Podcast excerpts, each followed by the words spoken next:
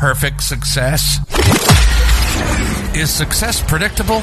Is it possible to guarantee success? What do the wealthy know that most people don't? Is there a secret code? Are there secret rules? Join Lucas Tindell and Dr. Anthony Rhodman as they answer life's most difficult questions and give the keys to perfect, predictable success. Success Epitomized presents The Final Answer. The final answer. Because success is predictable when you have the right keys. Hello, everyone. We are here again on Success Epitomized presents the final answer. I'm Lucas Tindell here with Dr. Anthony Rhodman. Today we have an important topic about finances. But before we jump in, Dr. Rhodman, what's going on today? How are you feeling? Man, I'm doing absolutely wonderful today. This is a serious topic today that a lot of people really want to get a hold of, especially in these times today where a lot of people feel like a lot of uncertainty in their finances. I'm glad we're talking about this today. This is a, this is a good one. You're right. Today we're talking about how do I become successful financially and how do I take control over my finances. So many people are living in a situation um, as a result of the pandemic and as a result of a lot of uh, maybe mismanagement, lack of planning, any number of things where finances feel like it's anything but under control right now for a lot of people. Right? Exactly. They're- and they're that's just- most people's frustration right now. Is because they don't know what to do. It's like I feel overwhelmed. All my plans got thrown out the door. So I'm not sure what to do next. Right. It's like I thought I had a plan. People were starting businesses, people were getting promotions in their Mhm. job, and all of a sudden there were budget cuts, layoffs, uh, you know, businesses closing altogether. It, it was, I Mhm. mean, the, they said, you know, I think the word is the economy shuddered, right? It's like it shook, it Yeah. shuddered, it stopped, it froze. I mean, it was unlike anything most people had ever seen in their lifetime.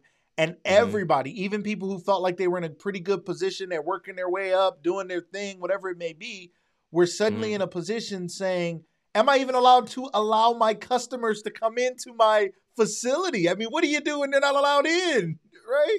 And exactly. And that, and that caused a lot of frustration for people because, like, what do I do now? And it's made people either find creative ways to take advantage of opportunities or feel locked at the door where I just have to close down. Yeah, and a lot of businesses did, and a lot of businesses blamed, you know, the the elected officials, the politicians from the White House to their local government, and everybody was just scrambling, trying to get their mind around, their arms around, uh, you know, the pandemic, the COVID 19 Mhm. uh, coronavirus crisis. People were dying. I mean, they didn't know what to do. And on top of that, Yeah. there's a lot of casualties that a lot of people don't think about. They assume if you survived physically uh, the pandemic that you're okay. When there's a lot of people who are dealing with high levels of depression, stress, marriages and relationships are struggling, and a lot of it is coming down from the pressure, the financial pressure of the household, of individuals who are saying, I don't know what to do. When this rent moratorium or whatever it is is over, when the mortgage lenders are going to start knocking and asking for their money back, when the when Mhm. everybody's not as nice because we're in a pandemic, they're thinking, Yeah. I'm going to lose everything. What am I going to do? So, Dr. Rhodman, to give us an opening thought on finances in general, what would you tell somebody who comes to you and is saying, I don't know how to control this thing. I don't know what to do. I'm really struggling to even understand what the financial system altogether. And that's where that's the biggest thing we want to help people is to know how to take back control. And as we all heard this story before, knowledge is power. Yes. See, a lot of people are looking for financial physically. And they're looking, people are getting stimulus checks, people are excited, they're getting physical currency and things are coming in, but they still don't feel they have the control because the control they're looking for comes from wisdom and understanding. Hmm. Knowledge is power, but the wisdom of how to apply that knowledge, understand the purpose behind it, allows you to be able to control. Hmm. So most people don't understand finances. They don't know how to apply it. That's why they can't control finances. There's a bunch of people that have knowledge of it. Yeah. Yeah, you got somebody talking about finances on every YouTube channel. Somebody's on Facebook talking about this, They can tell you about 401ks. They have all Every kind of knowledge of the stock market, the Right. day trading. They talk about venture capital. They talk about the bank system, everything, right? But how many people have the wisdom of how to actually do it? Yeah. How You're people have understanding of how it works? Most don't. They have a they have a notion or they have a hot take in the moment, something that was Yes. working. GameStop stock was going through the roof for some odd reason. I mean, it was some it was even it was almost like a game to gamers and young people to game the system. But they didn't even understand it. A lot of people that got into it didn't even understand what the originators of this movement were even doing. They just saw an opportunity to make some quick money and so they threw their Mhm. money at it not realizing that they don't know what to do. And most people lost out because they didn't know what to do after they were in. Because most people don't have wisdom how to apply it and majority of people have no understanding of the purpose behind finances and how to have control over finances. I tell people all the time this is a, a, a lean in moment. Lean in ladies and gentlemen lean in. Let me it's let a me lean in moment. Most people don't know how to control finances because most people are trying to get finances. They're working for finances and they don't know how to have finances work for them.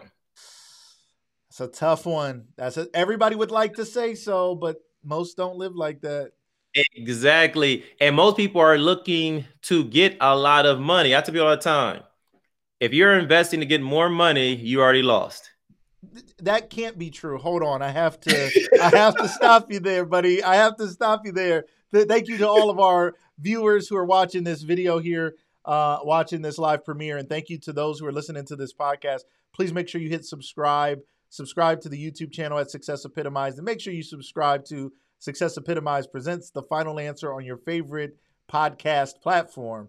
Uh, dr rhodman uh, myself and i'm sure many of our listeners are wondering what are you talking about why would i invest if it wasn't for money of course i'm investing for money i'm not investing for skittles what am i supposed to get out of this thing what are you talking about Exactly. And that's why most people are financially struggle trying to find out how to take control of their finances. Because the people that are investing or trying to do things for finances to get more money, you lost before you started. how Be- because you don't invest for more money, you invest for control, for Mm, ownership, for Okay. dominion, authority, and power. interesting And that's how you get back control over your finances. See, this is why someone that understands how to get control of their finances will give someone $300 million to get control or Yes. ownership over their business very true because they took control of their finances when other people are looking for finances. so true they'll say such and such just invested warren buffett just invested to take a controlling stake in this company they're trying Yes. to get ownership and control uh, to guide direct and in return there, there there's a financial return on that investment but they're not Yes. just in it to grab pennies out of the slot machine they're in it to own the casino Exactly. Now you understand the difference between having money work for you and you working for money. If you're trying to get more money, you're working for money. When you're trying to get more money to work for you, you're trying to multiply yourself. If you multiply yourself, you'll multiply your money. Mm. This is the biggest issue that most people have with getting control of their finances or getting become successful financially. You cannot become successful financially until you become successful. Okay. You can you cannot get control over your finances until you can get control over yourself. It's good stuff. This is important. How can I control finances when I can't even control myself? wait you didn't tell us to lean in. Wait that was Yeah, a lean in man. Oh man. That was so I good. That was so good. That I, was know, hope. I hope our audience is i hope everybody is always leaning in. And I, I some of our listeners i know one of our listeners he reaches out to me and thanks me a lot for the show. And i want to thank um, aaron dukes. He's the owner of a company called pristine steam wash and he's Yes. out you know detailing cars listening to this podcast and he's let me know many times how these concepts are helping him every day personally and professionally He's like, Mhm. I haven't thought about these things. He has a business. He's trying to provide for him and his family. He's done a phenomenal job. I was there from day one when we were. I, I he and I helped started this company together. Yes. Sitting at the kitchen, sitting at my kitchen table. He had this wild idea. I had some business knowledge. We sat down and created a Google sheet, and I was like, "Let's put everything here. Let's knock out all the tasks and let's do it." And before you know it, he was off and running, and he's done a phenomenal job. And I just stepped away. I said, "You're doing too good. I don't need to be taking a part of that business. You're doing your thing." And I and, and I'm so proud of the work that he's done.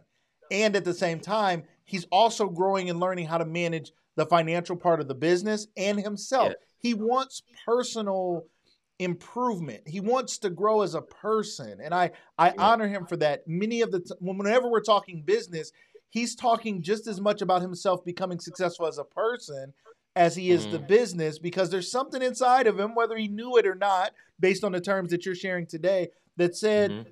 there's more to this business being successful than just this business making money. It's it's making money, but he's trying to figure out personal success. Help me with that. Is that innate in us? Are we naturally looking for that? Does somebody have to teach us that? What what's going on there? It's innate in us, but we also have to te- be taught how to get the maximum potential of ourselves.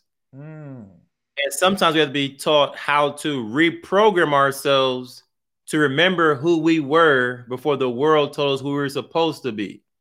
See, a lot of us are walking out who the world told us supposed to be, not who we truly are. Yes. So if I don't know who I am, if I don't understand the power I have, then I'll be working for a thing, which is money, instead of having it work for me. Mm, I can't control myself, I can't get another thing to be under my control. wow. See, the both the biggest issue with finances and money are that people understand that money is a representation of you. Mm, Money has no value or power except the value and power that you have. Money just represents your value and power. It has no value. You can't do nothing with money. What you have money, what it does is it says, This how much power and value I have. mm, It's just a tool that it's a representation of. right.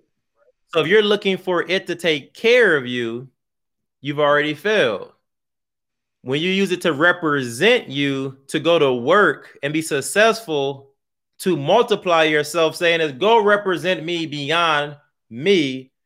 Now you can get back control of finances because I know you're going to go out. You're a worker. You're going to go out to represent me and work for me to expand my success and expand the self control I have upon myself. I'm going to expand and put you out, put control over you to show how much control I have of myself.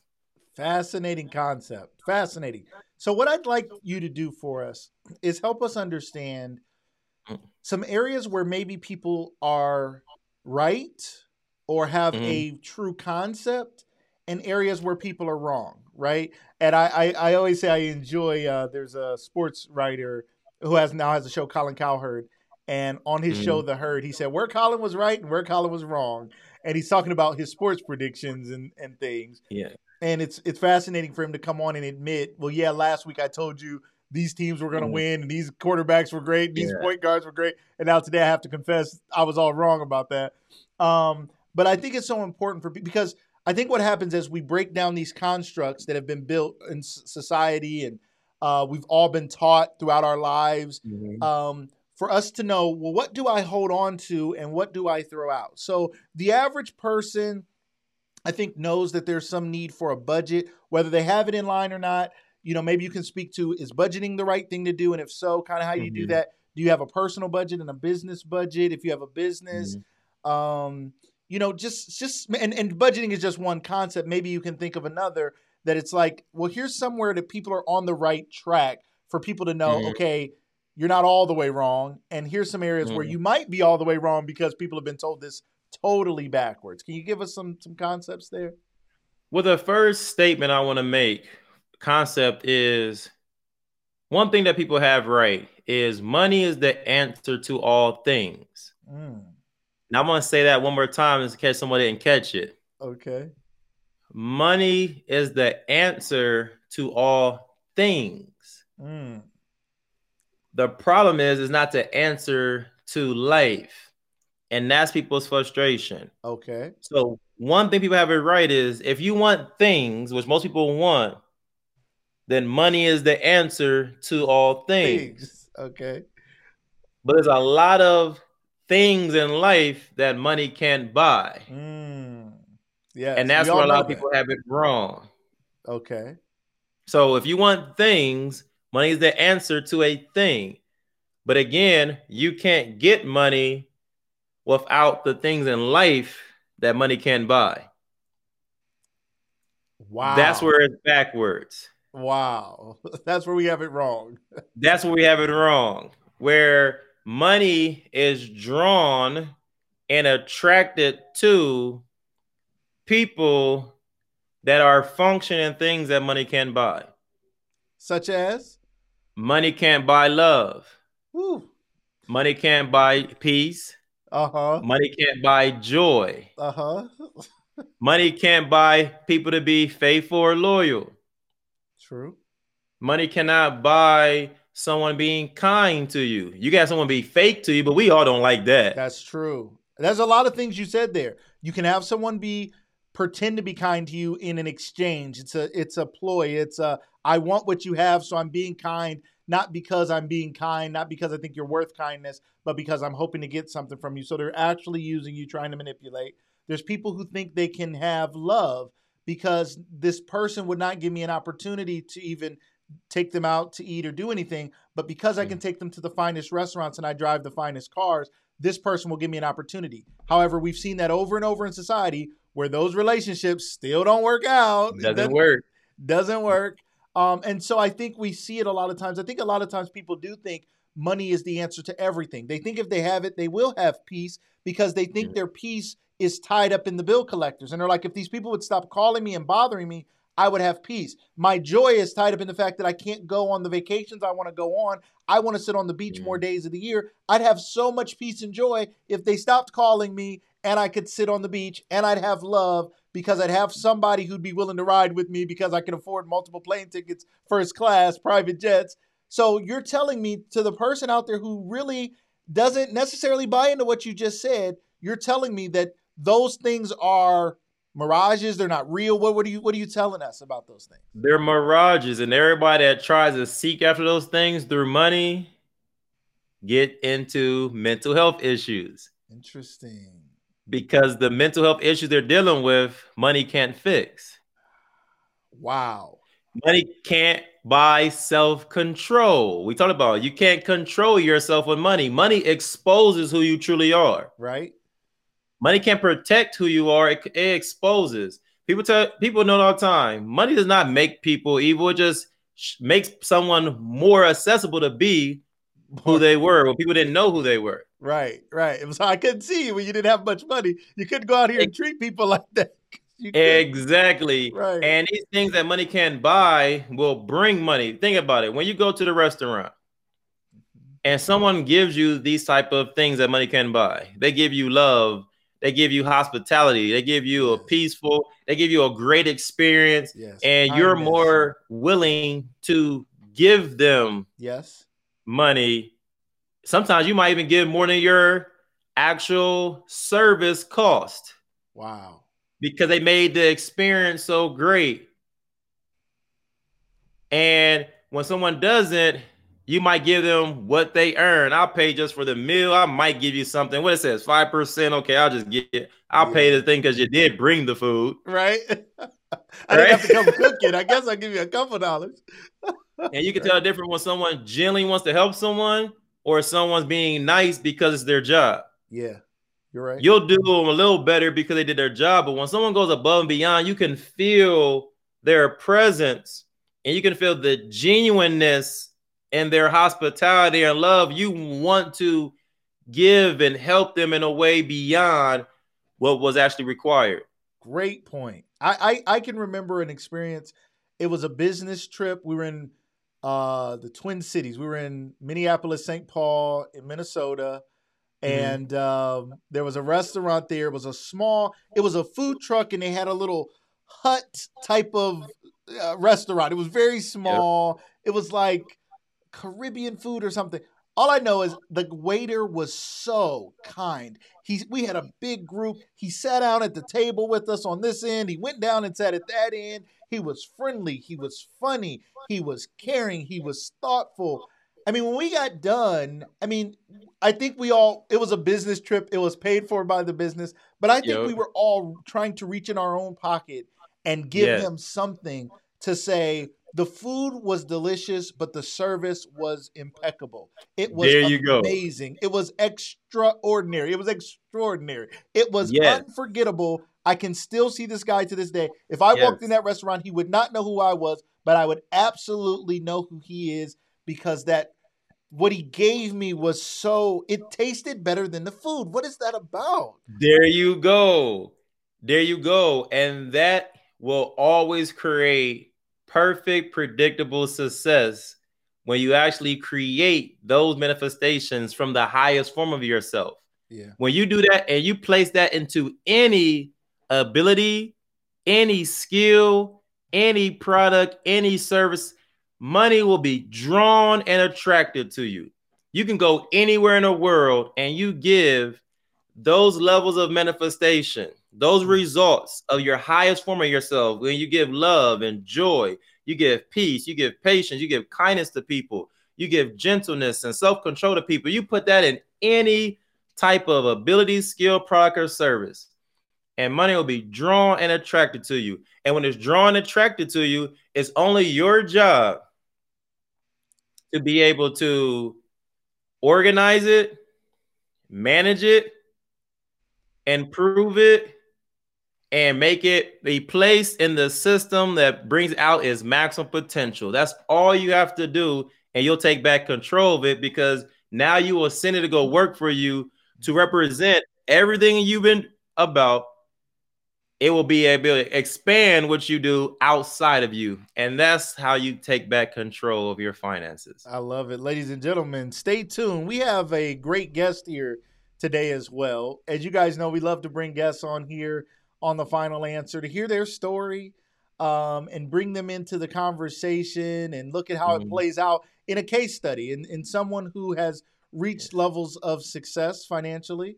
Um, I don't think he's going to break out his tax statements or anything for us today. Yeah. Uh, we're not going to go that deep. We're not going to ask, the, you know, we're not going to ask those types of questions. But trust us, he's had a level of success, um, and he's also still striving for a level of success and success not just financially. He's someone who believes in holistic success and holistic yeah. health uh, for for the individuals that he works with and serves. Uh, Dr. Rhodman, if you could introduce our special guest today.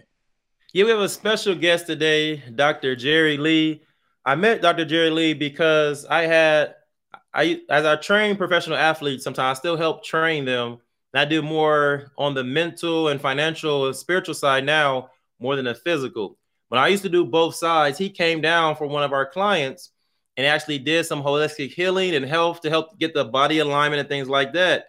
And we got to talking about our beliefs, our thoughts of how to be successful in different areas. And he did a wonderful job showing what we talked about, where he made us feel like family. We had great conversations and we actually created dialogue and communication and a friendship along the way while he gave his product and service. Mm-hmm. So we wanted him to show, I wanted to give, use him as a case study because he showed how to how to be successful in his industry, and I wanted him to have opportunity to show what he gave us so wonderfully that day. And he used holistic healing and show how to be successful because he's a, built a business. He built his own practice. He has a lot of people working with him, and he showed how you can take what we're talking about and be successful personally and professionally. Welcome, Dr. Jerry Lee. Welcome, Thank Dr. You. Lee. Thank you, Anthony. I appreciate that. Thanks for no kind problem. words. Thank you for coming. We're so excited yeah, to have you having me on. Thank you so much. We're uh, as we've started this conversation about um, how to be successful financially and how to take control of your finances. Let's just start with your story a little bit. Can you tell the people a little bit about your life, your background, and then how you kind of got to this place, you know, as a business owner and helping individuals? Yeah. Um, well, I graduated chiropractic school in 2007, and um, and then I was working in an office, um, and it was more like a practice that I enjoyed going to, but it wasn't for me. Um, so I knew that there was something else that out there. Um, but all along, I, I, knew I wanted to open up my own practice eventually. I mean, this is what, one of the reasons why I went to chiropractic school. And I think looking back, I kind of realized I was kind of um, put in this position to kind of go towards the medical field um, just from like family influence. You know, none of my family were doctors or anything, but I think they just were saying, like, you know, if you do business, you know, you have your own business you know you can thrive in any condition. But if it's in medical even more specifically you know oh, everyone's going to need healthcare at a certain point you know? Um, and you know as, as doctors we don't make tons and tons of money you know but we do okay for ourselves you know? You're not like these million you know dollar corporations and things like that but um, yeah so I, I, I knew i was going to be in the health field somehow going into possibly like physical therapy chiropractic acupuncture um, coming from like a taiwanese chinese family uh, my parents had used acupuncture and Chinese medicine like throughout throughout the years. Like my mom would be cooking herbs and stuff in the in the kitchen when she had like certain conditions. Or my dad had a had a stroke in his like late 40s and did some acupuncture and to help with a lot of the paresthesias the eyes and stuff like that. So you know, I just kind of kind of fell into this this work just because I saw how it helped my family. Um, and then so yeah, I went to chiropractic acupuncture school and. Uh, you know, I worked in a place for a couple years, but then I had this opportunity that a friend, a colleague of mine that I graduated with, he was working in another practice. And he was like, Hey, I, am working in this office, and this guy's kind of like housing me and teaching me business and stuff. And I was like, okay, good. Like, I'll, I'll check it out. let me let me know the the percentage or whatever that he was going to have with the contract. And I went in just kind of like openly, you know, just kind of had this opportunity that opened up for me. Um, and so I, I learned for a couple years in that office, learned about business, learned about how to kind of find balance between my trade and my craft and like how to kind of manage a practice in general. Um, and when it was time, I said, you know, I think it's time for me to just do my own thing. So I've been in my own practice um, at Kin Health and Wellness here in, in South Pasadena, California, um, for since 2008. Uh, I think, nice. no, I'm sorry, 2000, wow. 2012, 2012, sorry, 2012. Awesome. Nice. So yeah, going into almost our ninth year here. So incredible. Hitting the 10 year mark. That's yeah, almost deal. almost there, yeah. a lot of businesses don't make it that far. We we often talk about that on the show here that a lot yeah, of businesses definitely. don't make it. So um, when you think about it, and the the we we talked about some things here earlier. What do you think has made you uh, successful in, on the business side? What is it that's made your practice something that's lasted longer than most businesses that start off the same way you started? I think uh, for me, it's just being being yourself and and just being kind and tr- showing that we care. You know, at our office, we try not to, you know, like do like you know five minute, ten minute visits and you're out and stuff. I really get to know the clients, and I mean that's kind of just part of what we do because we do mental emotional side we do the physical side we do the nutrition but it's really like one-on-one care. And so that's kind of really what i want to focus on. That was kind of what i learned from my mentors because you know they had taught us this type of care. Is like if you if you do you know spend time with the client and really get to get to the roots of their problems, you know, instead of just kind of like a band-aid, you know, effect, then people will kind of see that and that would just start to grow, you know? So I think that was the biggest, just like showing the care, showing the kindness that we do and showing the compassion for our clients, you know, just trying to, trying to let them see that we are there for them, support them and, you know, facilitate their healing, however it comes. I love that. Dr. Rhodman, you were talking about that earlier. What do you, what do you think?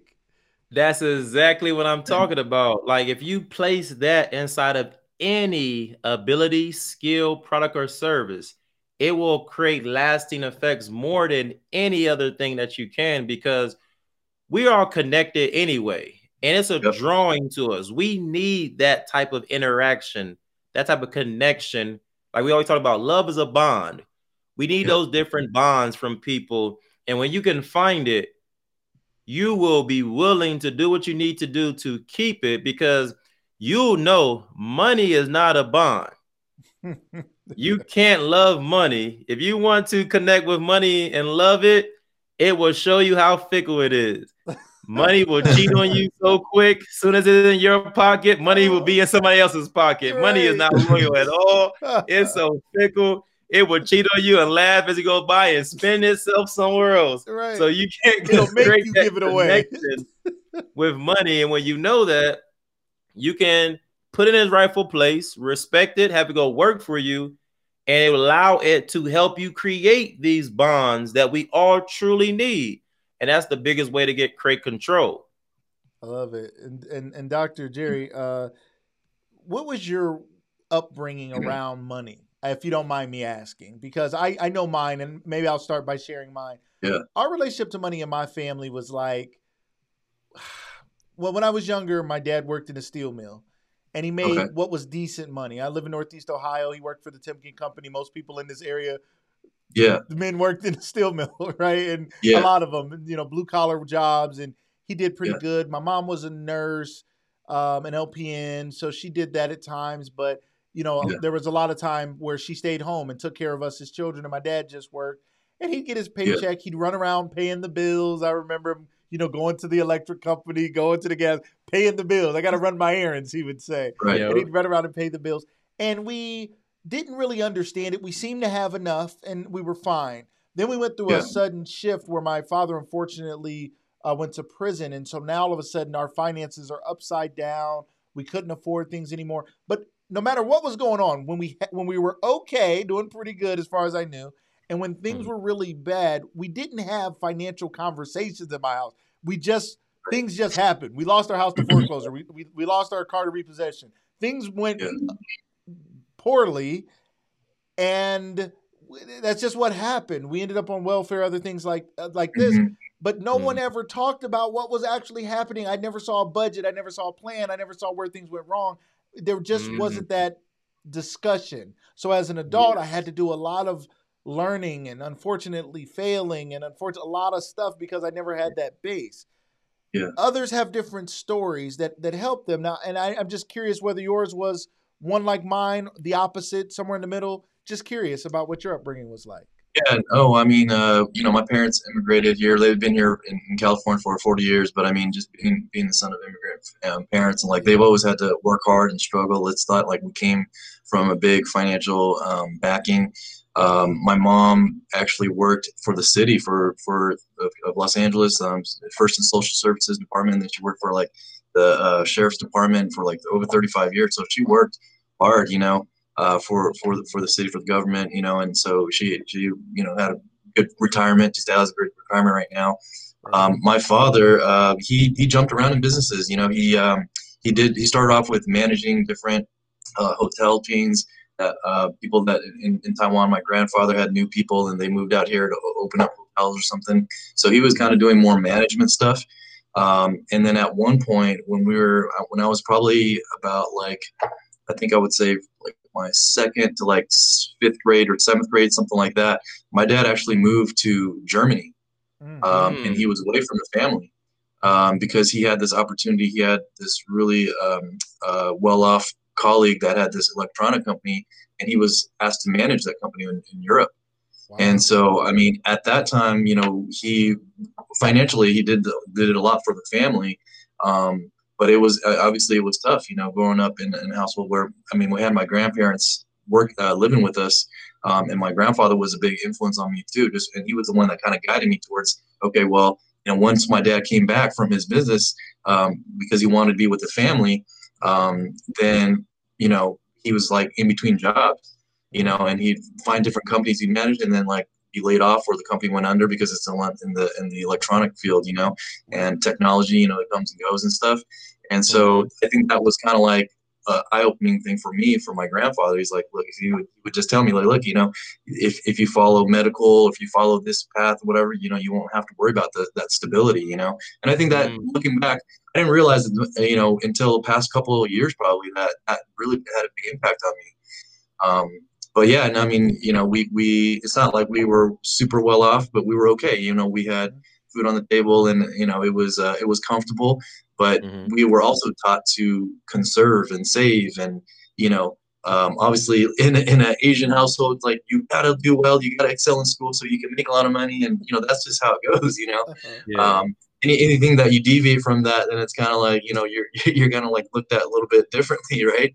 um, Yo, but but no, I mean it's it's uh definitely the the backing of what you grew up with. I'm sure it can have an influence on on you know what what your future looks like and how you set that future and career and all that stuff. So yeah. Thank you for sharing that. I it yeah, does. amazing story. And Dr. Rhodman, same thought. I mean, uh, you have so much knowledge on this. I, I think the our audience would be curious to know a little more about kind of what was your growing up like when it comes to finances. What did you learn? What did you know? And how did you get to this level of knowledge now? Yeah, so my upbringing is a lot different than my children's upbringing now that we're going through. That's one thing you can reflect on for sure. it's a lot different. And the difference is because we were kind of taught two sides of the spectrum. My mom was kind of the, the on the, the mindset of money was kind of evil because so many people did so many evil things with it. It's like we'll get money when it comes and stuff, but I will I will never do anything for money. She wasn't like you can't have money, Okay. but it's like if you get too much of it, you might get evil, right? it might taint you. It might it might taint you kind of mindset. Too much. it. Um, my dad was on the mindset of you work hard for money, you got to get money, you got to take care of yourself. Um, don't do nothing corrupt to get it, but you better work hard because you got to take care of your family type thing. Mhm. So it's kind of that mindset. Now, the beautiful thing about my both parents' mindset were they both had a entrepreneurial mindset. Like create your own business, don't be dependent on nobody, don't go work. But they didn't really know how business worked. They had the mindset of it, but not how it actually worked. Right. Right. Now, it was kind of a weird transition for me because when we were younger, we actually did pretty well because my dad had a human resource job, but he lived out of town. I mean, he worked out of town. Mm. So he used to drive about an hour and a half, almost two hours of work every day, Wow. leave early in the morning, come home late. But he were we were living in a pretty decent house. My mom was always a counselor, an educator, and stuff. So we did pretty well. But then when my parents divorced, that's when the financial turn really Mm. Took a toll because now my mom tried to find different ways to find finances. Mhm. And my dad had to. Now, this was a huge thing for my mom that most women would never do. Okay. We were two boys, and my mom said they need a man to raise them. Wow. So she won the case, but still gave us to my dad. Interesting. And that literally changed the whole dynamic of my upbringing because it was so such a powerful time because I did need we did need our dad at the time because he was working so much. So he left this well-paying job and started his own business. Mm. So I got to see firsthand someone starting a business from the ground up. Wow. I seen my dad playing all the roles. He had an office. He'll be sitting there in his suit, calling, making deals. Talk about, yeah, we'll be there. He created a, uh, a janitorial business. He'll create deals. I remember he had a deal with like uh, a hospital, a deal with like a Kroger. He created all these deals, right? uh-huh. and he was trying to help people. And he's get so frustrated because like people just don't want to work, right? so he will create the deal. I would see him. I'll be in the car. He's gonna sign the deal, make these big old deals, take us home or bring us with us, and people didn't show up and go clean the place himself Wow. Yeah. and act like he wasn't the owner of the company. Right. so I see how you have to build something from ground zero, and as as the person that runs it, if the people don't work, you have to work yourself. Absolutely. But the issue I seen was there was never really an understanding of fi- how taking control over the finances. It was all mm-hmm. of you work for it. If you want it to happen, you just keep working, keep working, and keep working until you get a big enough pot that can take care of you. So that was kind of our financial upbringing and mentality. Right. Okay. Uh, uh, gentlemen, I appreciate you guys both reflecting back. And I, I hope our audience members, I hope it kind of uh, shows you differences, right? We all had somewhat different uh, upbringings, but now coming to a place where we all realize we have to control this thing. You know, I, I remember hearing someone say, uh, a man needs to make money, not let money make him. And I, I think I was a Mhm. teenager, and I was like, "Wow, man makes some money. Money doesn't make a man." And I thought, "Wow," because I grew up in an era where it was all about money. It was all about, I mean, on TV Yes. anyway, it was all about fancy cars, jewelry, money. That's what guys were doing, and that's what it was all about. And then they said that, and I was like, "Wow, we can make money, but not let money make us." Uh, Dr. Lee, j- just to you, as you think about that, as you've you know found this level of success, how do you balance that that deal there, um, where it's like this isn't all of who I am, my success, um, and the money certainly doesn't make me who I am. How do you how do you balance that? Yeah, I never really um, got into the, the medical field for the money specifically. You know, I always wanted to just help people. And I think if you had that focus of just trying to help people and do what's best for them, um, the money just came, you know, and at a certain point it was coming in and I was like, well, I guess, I guess I do have to kind of shift my gears a little bit into the business side of things and be smart with money, you know, be smart where I put it, be smart where I conserve it, be smart where I reinvest it in the business. So I think it, you know, I mean, the, care and all that stuff is still there, um, and you want to make sure that that's like the the foundation of what build built the practice. You know, um, you never want to stray away from that. But then there's a certain point where you have to say, well, okay, well now that I now that I have this practice and we have you know the, the clients that were coming in and stuff like how do we shift it into making it more of a smarter um, and more you know easier transition to to go into like bigger operations or you know um, expanding the business or like how, how do you make it work for you instead you know? Um, so i mean you know i'm still that's still something that i'm trying to try to figure out myself too and try to make it work but you know you just kind of start to kind of have a bigger expansion of your of your of your thoughts and what this can lead to you know but you got to still stay you know close to what what the what got you here right? What, what got you Yeah. the level of success which is the, the care and the passion for it I, I, I love that. And as you as you as you think about this again, Dr. Lee, as you've from your upbringing to where you are now, and you just said, you know, you're like you said, you're still in your process. You're still learning and thinking this through Yeah. this business piece. Um, I earlier before the show, I heard you say you had a, you have a one year old. Is that right? yeah yeah Okay. just turned one yeah. All right. Is that is, do you have other children, or is that your only child? no that's my yeah my first Okay. All right. So you have a one year old. All right. So so Yeah. let's start looking forward as this uh, boy or girl.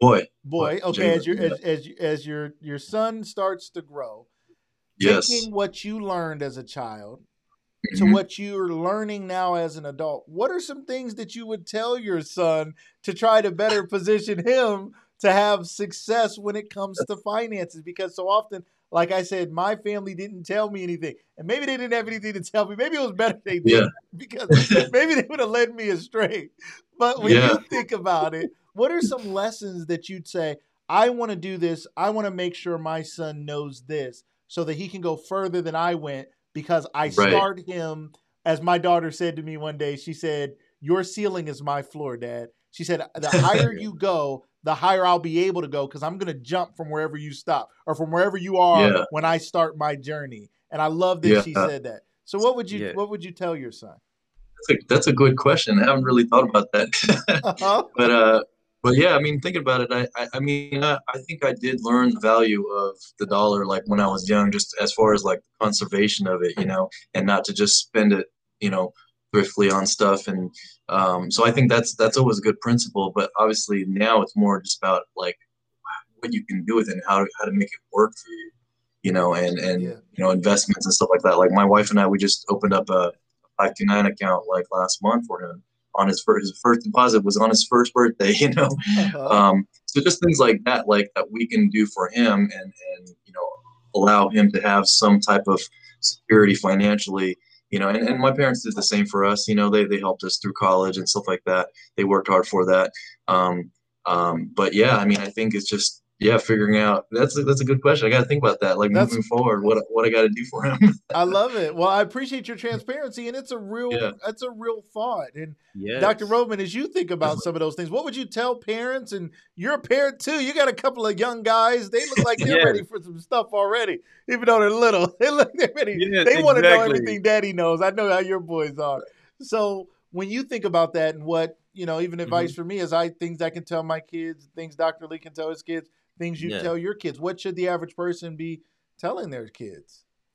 Well, it's funny that you talking about this because we literally, me and my wife, we have our time in the morning. We take our walks in the morning. We talk about certain things, and literally this morning, I was just telling her how um, we homeschool and we create our own school um, for our children and teachers. And most, one of the things most people don't teach are uh, finances. They don't teach psychology. They don't teach finances. They don't teach economics or business, right? So those are things that we're going to teach as well. And this year, I, my elder son, I'm gonna do more of the teaching as he gets a little older. And one of the things I was going to do is I'm gonna use math to teach finances. I love it. So I'm going to teach him finances through why he's learning math.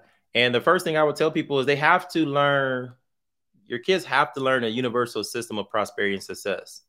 They have to learn how the system of prosperity and success works and how to plug any resource they have into that system, learn the structure, learn the order.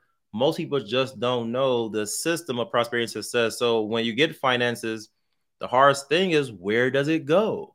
Right so that system is the first thing I would teach them, and that's the first thing I would advise parents to learn and to learn to be able to give their children that system and how to work that system, and they'll be prosperous and successful in anything they do. Now, you said the universal system of prosperity success. Is that a book? Is that an ebook? Where what, what does that yeah. mean? You said it like everybody already knows what that is. I mean, what are you talking about? What is this universal system? You said they don't teach well, it in school. Where do we find? It? Yeah, they at? don't teach it in school, and that's mm-hmm. why. And this is why we created a school for people to learn it. Right? We have a thing called Epitomize University to help people learn these concepts, and we have a course and a system called Transform Your Finances and Transform Your Business mm. to help people learn the foundational structure of this system so they can know how to take any resources that come in to know how to manage it, organize it, develop it, and help it reach its max potential to put it inside of this system. So it is a system, a book, and everything inside of it has the videos, the courses, everything they need to learn it. But it's really important to learn that system because a lot of people invest and don't know how to invest. Yeah. They say, go get a financial advisor. But how do you know if the financial advisor is showing you the right thing if you don't know anything? You're financially illiterate. How do I know you're not just taking my money and investing into your own stuff? How do you even mm. know? Right. So that's the first thing I would tell people is learn how to invest. My parents were huge in education. Right. Now, this is the only problem I tell people. Don't invest in education that just teaches you knowledge we talked about before, not just power, but to take control of your finance, you need to find invest in education that's going to give you knowledge, wisdom, and understanding. Mm. Unfortunately, a lot of us, we had we went to we spent thousands and thousands of dollars, took out people took out huge loans to get a bunch of information on knowledge, and then as soon as you come out, you got to find someone to teach you how to how apply to actually, it. Right, right. How right. to actually do it. and how to get understanding. So if you really want to get better at something, invest into learning something that will give you knowledge, wisdom, how to apply it, and understanding how it works. Because if you don't get that kind of education, knowledge is actually meaningless without wisdom and understanding. So good. So good, ladies and gentlemen. I hope you guys are taking notes out there, those who are listening now. And you may be listening to this a year from now, two years from now, even as you go back and listen to our previous episodes. We want to thank you for that. Um, but these these uh, principles hold true.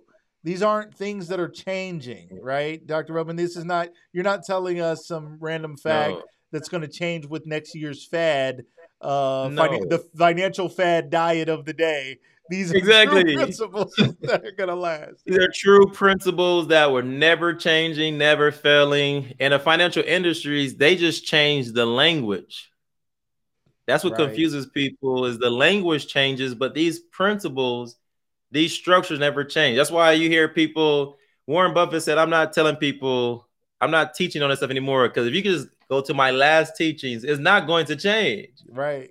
What I taught 20 years ago still holds true today. What I taught 10 years is going, it doesn't change, but people try to find the fast way out. Yes. And that's why most people fail because most people are looking to get money, not to control money. And that's what they already lost. I love it. People are looking to get rich quick. I mean, Yes. why not? Who would want to get there faster? Get rich quick? I understand go. it, but how long it takes you to get up will be how fast you will fall. Ooh. The longer you build those roots, like a tree, the deeper a tree goes down, the higher the tree can go up. Right? So if you want to go up high, make sure you build that foundation strong and long, and it will take you be able to stand for how high you build something. So if you want to get rich quick, no problem, but you have to do it a many times because it's gonna fall quick, and you got to get quick again. It's just a continual cycle, and it's really the choice people want to make.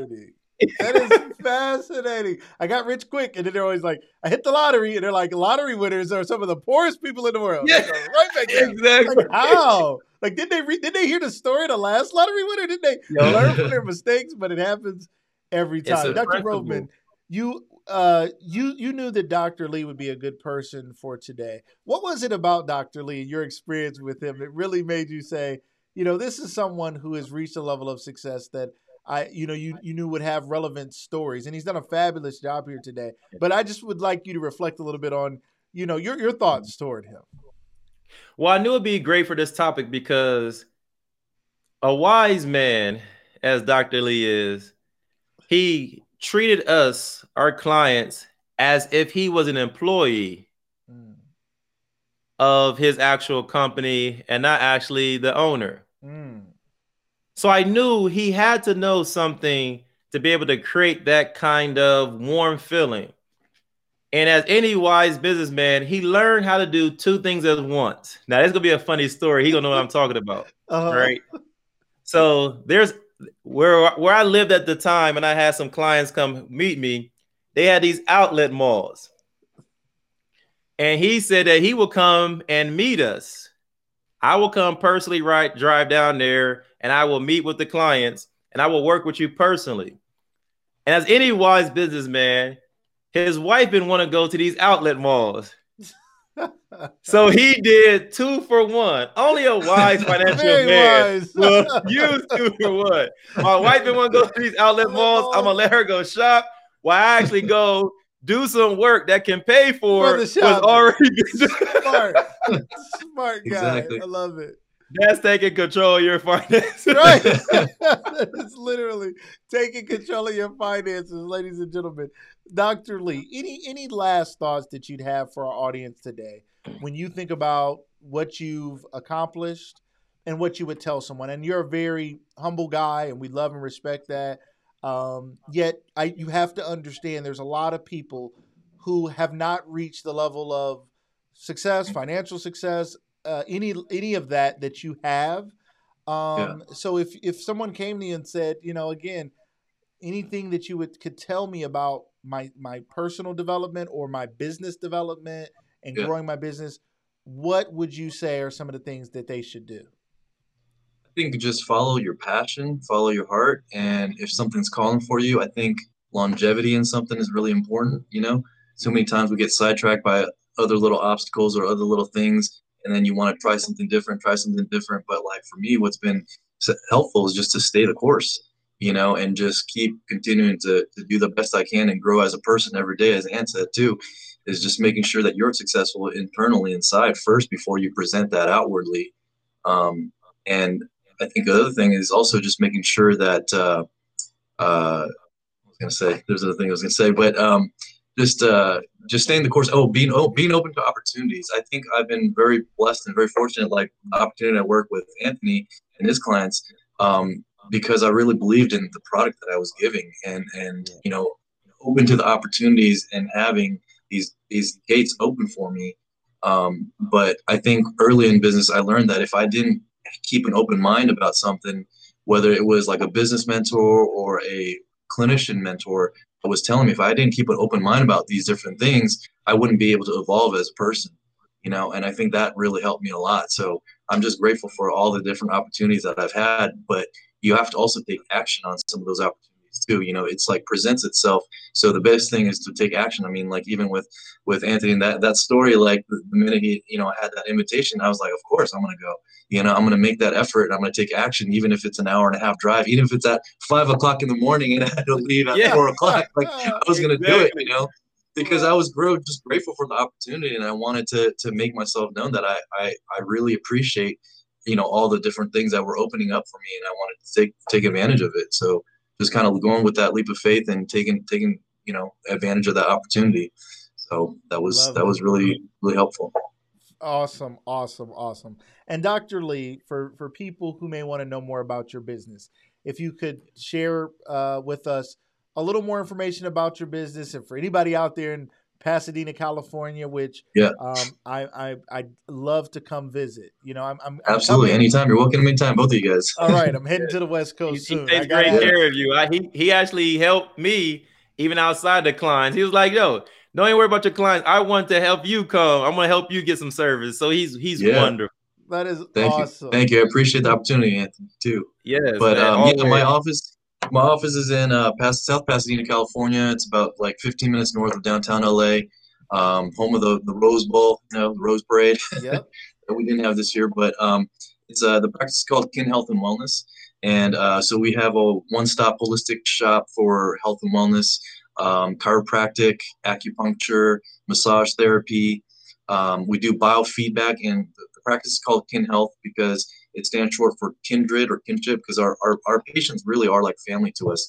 You know, I've seen them grow from like, I mean, some of my clients I've seen for over like since I first started in the other office, so over like 10, almost 10 years or so. Um, but they just grow with me. They're into the wellness of things and maintenance of things and keeping the body right, mind, body, um, nutritionally, chemically uh, as well. Um, but uh, yeah, we do biofeedback, which is a way of just communicating with the body and kind of figuring out, um, not through a lab, not through you know some other test or anything. It's it's a muscle test, and so with the muscle test, I can find out what's going on with the body, whether it's like an organ stress, whether it's a nutritional excess deficiency, or if it's maybe something on the mind that's causing the body stress physically. So it's it's really holistic. Um, we look at the body as a whole, not just like uh, you know looking at the symptoms. Um, and we just try to get to the root of the, the, the issue and help facilitate the healing in the body. So yeah, welcome anyone that uh, you know any people that, that are listening and um, come check us out. And we have a whole, whole staff of different practitioners that do very similar things, and that's kind of my goal is to you know kind of extend a lot of these services out because it's um, it was big actually in the 60s and there are it's a niche market um, Mhm. but i think a lot of people come to us when they're when they're hurting they're sick and they've been to their mds and all that stuff and you know they can't get any other help and we're able to help them out. So it's like become the second the last resort but we were able to help them out the most. Um, so i just want to be able to spread this type of healing to people and let people see that you know we we should be a little bit more of a priority when it comes to like taking care of your your body. I love it. Dr. Jerry Lee, you've been a phenomenal guest here Yes. on the show today. Ladies Thank and you, gentlemen, you may want Man, to reach out to him for some services or some information. I'm guessing somebody out there uh, may not be where he is, but maybe benef- may benefit from uh, some consulting or some some information that could help you take what he's doing to another level. And even just the customer service side for every business is so important. And what you're doing just sounds phenomenal. Um, I can't wait to come to Pasadena. I've always wanted to check out the Rose Bowl, see what's going on out there. So yeah anytime I look forward to it. Exactly.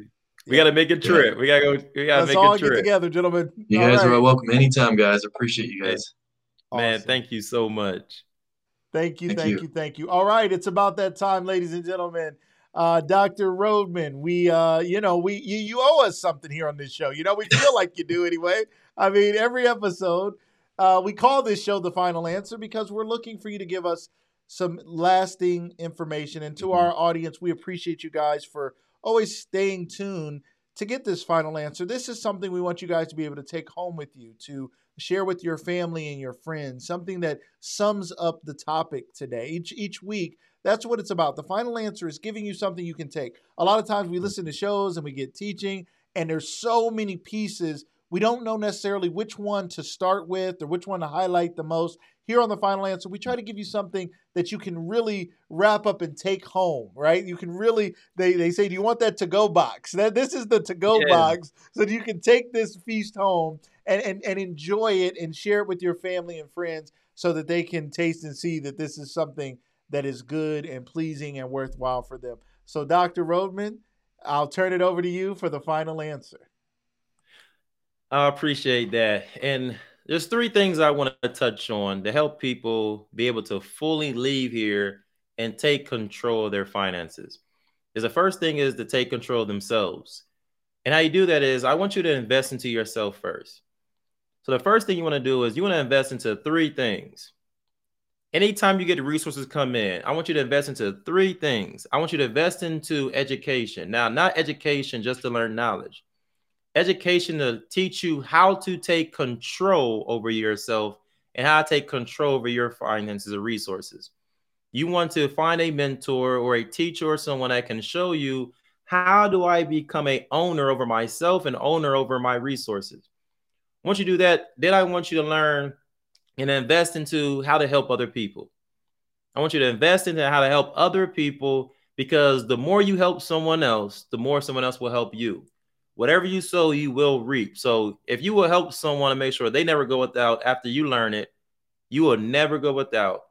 And the last thing I want you to do is I want you to start learning and investing into you developing skills and abilities. Learn how to develop different types of skills and learn how to be prepared as you develop those skills to invest into, like Dr. Lee said, to be prepared for any opportunity that comes. Those are the three foundational things. If you invest in those things, you can get to the foundational structure how to take control of your finances. I must repeat that again. Invest into yourself to how to learn how to control yourself and your finances. To teach you how to become a owner over yourself and a owner of your finances. Not just the, how to make money, how to take control over it, how to take control over yourselves, and learn invest in, into other people.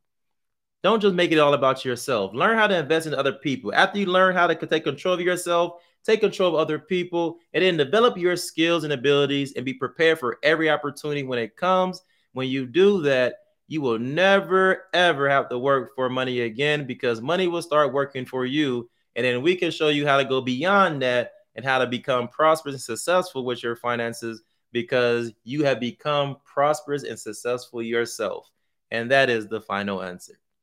Ladies and gentlemen, once again, we got the final answer. Thank you so much, Dr. Rhodman, for breaking that down into those concise three points. Ladies and gentlemen, rewind it, play it again, write it down. Make sure you got those three points. Those are something you can take home and feast on. For everybody out there who is struggling financially, our hearts go out to you. We understand, but we want you guys to know that there is provision out there. There's opportunity out there. You have a right to provision. You have a right to a fair opportunity to have success. Yeah but you have to be willing yeah. to put in the measure necessary to get the things that you dream of. This show is about perfect, predictable success. And it starts with you believing that perfect, predictable success is even possible. Thank you again, Dr. Rhodman. And we want to thank Dr. Uh, Jerry Lee again for coming on today. Yes. He was a phenomenal, phenomenal guest. Dr. Rhodman, you know some amazing people. I really appreciate you bringing your great Man, we've been blessed on. to meet some amazing people along the way. So it's been great times. It's amazing. It's so important that we bring them back. We're able to talk to them. Ladies and gentlemen, also make sure you check out successepitomize.com. There is some great tools and resources there. There is an entire yes. online course, a system that will teach you the systems of prosperity and success, uh, a transform my finances. Dr. Rhodman, quickly before we close, can you tell the people a little bit about how they can access and what they can expect from the Transform My Finances system? Well, they will learn true financial literacy. They will learn how to truly take their finances, take control over it. They will learn how to literally control their finances and turn it into good liabilities, into assets, how to truly create passive income, what it really looks like to invest, and how to create an inheritance a legacy, create successors, and a heritage that actually multiplies yourself, not just in this life for your children's children, to make sure that you totally change the dynamic of your financial history. And we're trying to help people do that. And that's why our goal this year is to help 100 people make six figures, to create that foundation to stand on. We want to help 100 people, and we're giving opportunities this year to get into Epitomize University. I'm going to personally walk people through a 100 people to uh, plus, but we want to help a 100 people make six figures this year. And we're creating opportunities to make sure we do that. I love it. Thank you so much.